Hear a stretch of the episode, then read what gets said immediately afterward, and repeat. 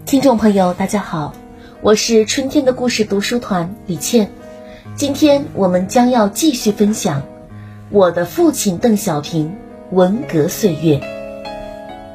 按照周恩来于五月八日主持召开的常委会的决定，中央政治局将要开会，贯彻毛泽东五月三日召开的政治局会议的精神。也就是对江青一伙挑起事端、掀起批判所谓经验主义进行批评。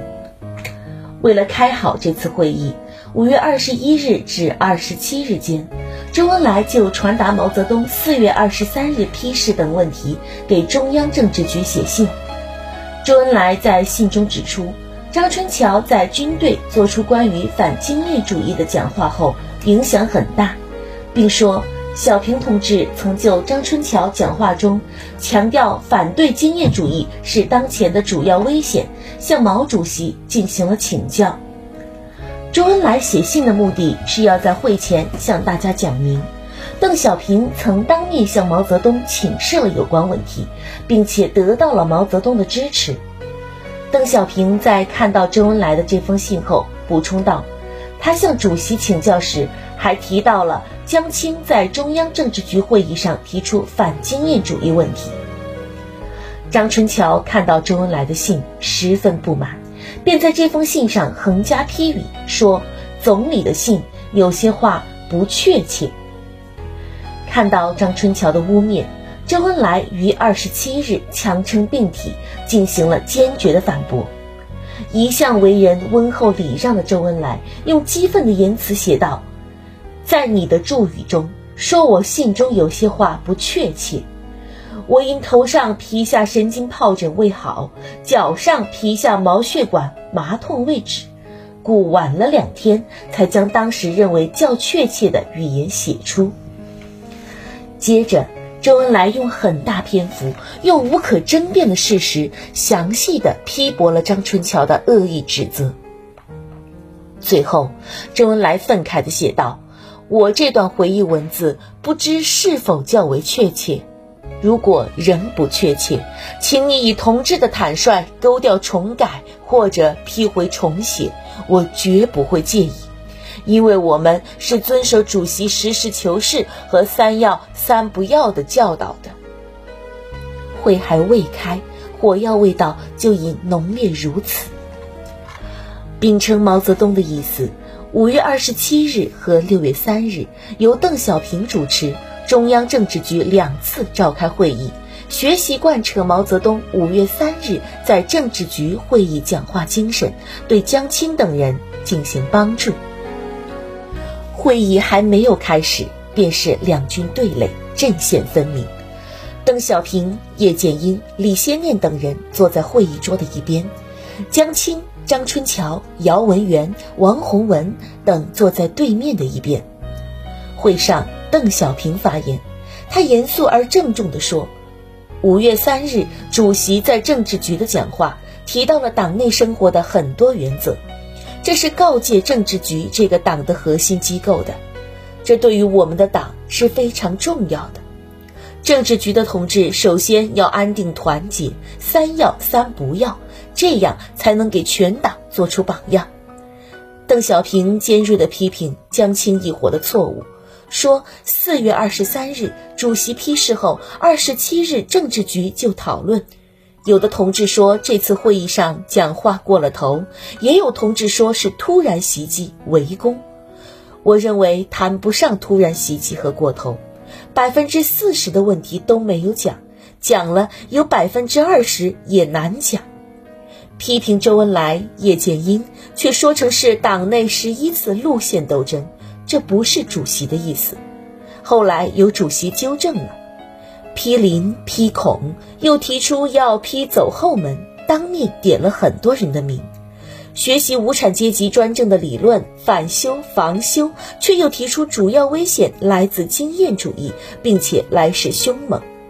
别的事情都不那么雷厉风行，批经验主义却是雷厉风行。主席提出了三个大问题，但是却钻出来这么三件事，倒是要提一个问题，问一问这是为什么？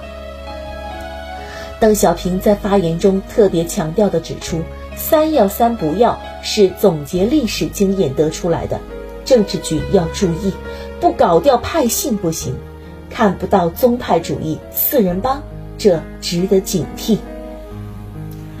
这次会上，叶剑英、李先念、陈锡联等相继发言，对四人帮进行严肃尖锐的批评。会议的最后，王洪文、江青。被迫做了一些检讨，江青等人还被迫写出书面检查。毛泽东为了支持邓小平而批评了江青，他只是要杀一杀江青的狂妄气焰，节制一下四人帮对安定团结的干扰，给邓小平创造一个能够工作的气氛。但他绝对不是要打倒江青，他希望通过这次批评，江青能够有所收敛。邓小平也应该满意了，他甚至希望从此江青和邓小平能够冰释前嫌，在未来进行合作，起码也要相安无事。为了实现这一目的，他让江青找邓小平谈谈，意在促进两人和解。迫于毛泽东的压力，江青不得不放下架子，屈尊到邓小平家找他谈话，假意做出一副诚心诚意的样子。我们全家都记得那一天，说是江青要来我们在宽街的家，全家人立即戒备十足。妈妈吩咐在家的人各自待在自己的屋里，谁也不许出来。如果江青借口要看一看，窜到什么地方，谁也不许随便说话。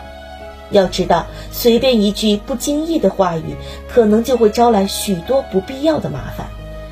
于是乎，好像防瘟疫一样，我们一个个把门窗关得紧紧的，全家壁垒森严。从窗帘缝里，我们看到江青来了，他的头上戴着一顶帽子，身上披着一件长长的外套，还是那样一副昂首挺胸、趾高气扬却极其做作的样子。父亲在会客室等着，没有出迎，连母亲都在自己的房间里，没有露面。江青径直走向父亲的会客室，与他的敌手邓小平谈话。谈话的时间并不长。江青从会客室出来时，父亲也没有送。江青就这样的来了，又这样的走了。这次谈话没有争论，但也没能缓解双方的矛盾。父亲后来回忆时说：“江青找我，毛主席叫他来，他不敢不来。谈得不好。”他吹他的一套，水平不高。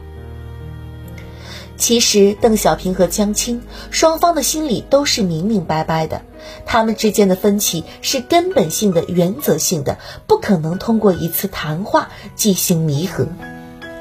在这段时间里，江青受了毛泽东的批评，虽然骨子里恨得什么似的，但表面上却还要装出一副缓和的样子。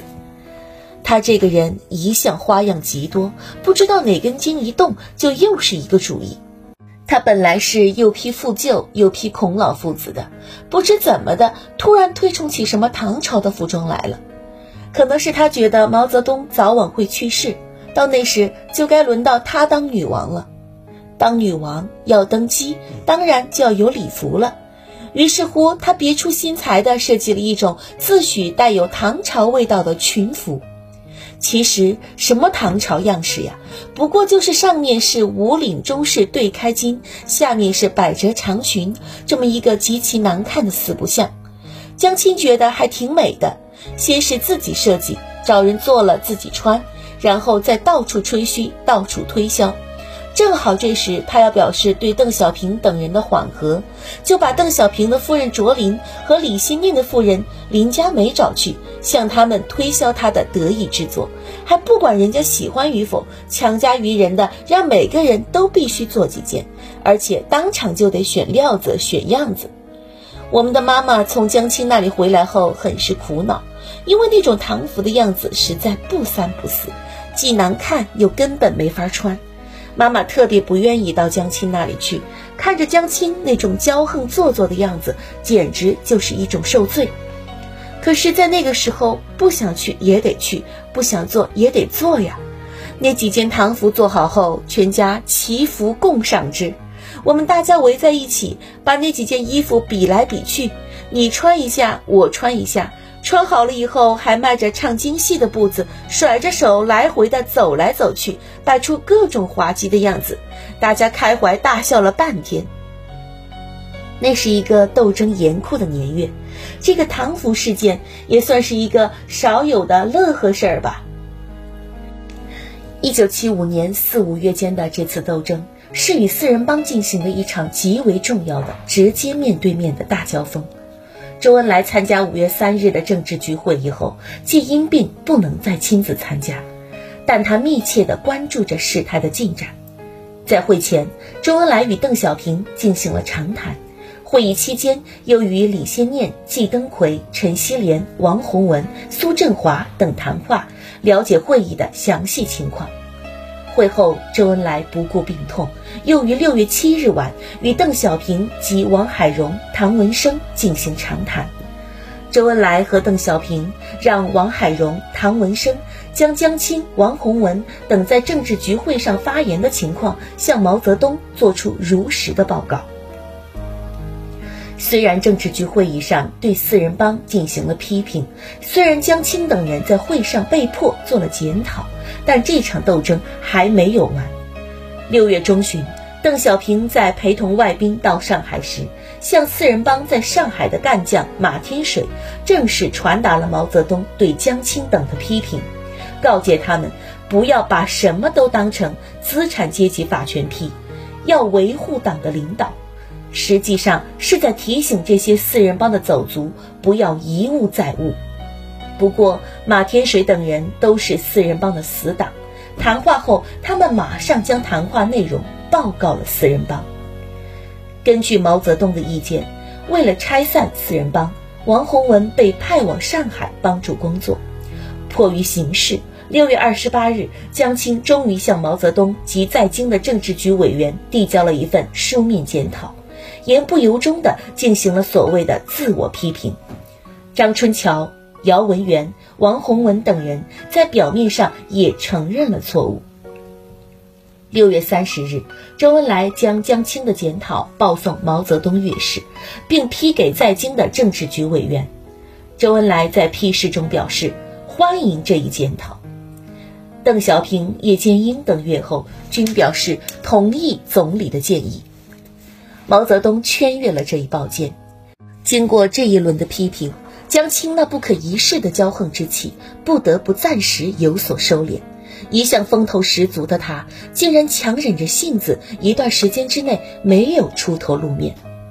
六月份，在一次会见外宾后，毛泽东与邓小平谈话，当谈到政治局开会批评四人帮时，毛泽东说：“我看有成绩，把问题摆开了。”邓小平说：“最后他们否认有四人帮，政治局的同志气很大。”我说：“不要把话都说完。”毛泽东肯定地说：“这个办法好，留有余地，大家清楚就行了。”我准备找王洪文谈，叫他找你听你的话，他威望不高。